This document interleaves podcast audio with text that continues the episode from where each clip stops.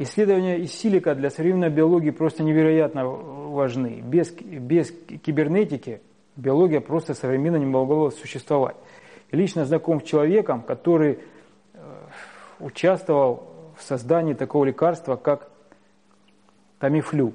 Слышали, может, про него, да? Это антивирусный препарат.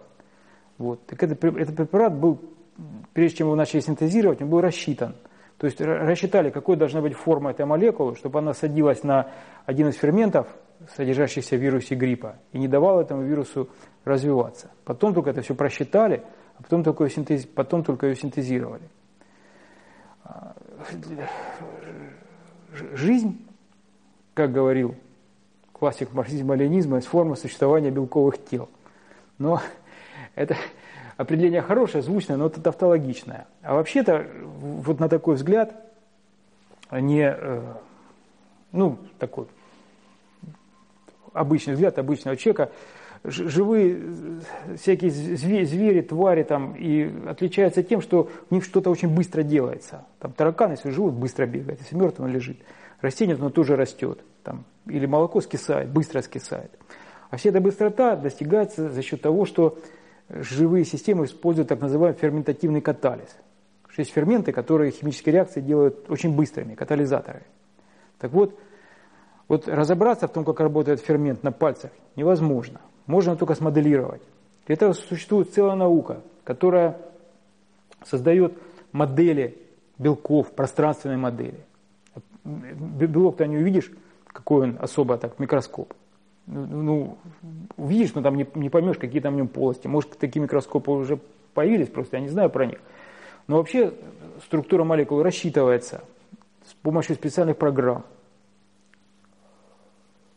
А, а рассчитав, рассчитав структуру, структуру молекул, можно просчитать, какая, какой будет вероятность взаимодействия с другими молекулами, то есть разобраться в механизме ферментативного катализа. Но это фундаментальный вопрос. Вот ферментативный катализ – это фундаментальнейший вопрос биологии, и в этом вопросе хоть какая-то ясность стала появляться только потом, тогда, когда появилась мощнейшая математика, там, со своими методами расчетов, там, за которые кучу Нобелевских премий получили.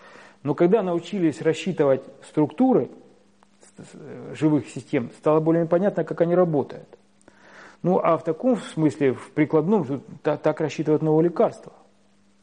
Например, Например, вот есть какой-то белок, который что-то очень хорошее делает в организме, но белок как лекарство плохой, потому что на него будет вырабатываться иммунный ответ.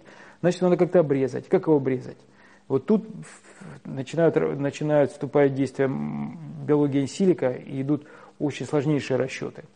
Пример, ну, который может быть мне ближе, это скулачевские препараты.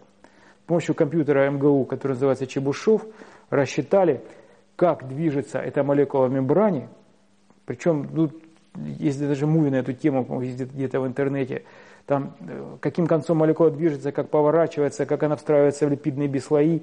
И вот из этих расчетов вытекает не что иное, как дозировка лекарства, которое будет на основе этой молекулы, и порядок его, порядок его применения для людей.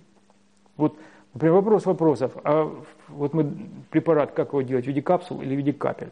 Если в виде капель, а если он с белками слюны взаимодействует и свяжется? Вот это все сейчас просчитывается заранее. На это не нужно тратить там, пробирок, времени, там, травиться.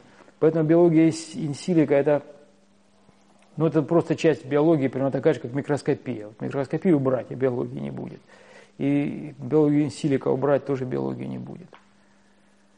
Ну и, и, конечно, все современные методы чтения генов – это не то, что… Я, я еще помню, как 80-е годы нам приходили и показывали, вот как, как читаются последовательности генов. Там человек мог взять э, там, хроматограмму, это такая вот полоска там, бумаги с разными там нанесенными на нее там, штрихами, потом взять линейку, двигать и как бы самостоятельно прочитать последовательность какого-то короткого кусочка ДНК.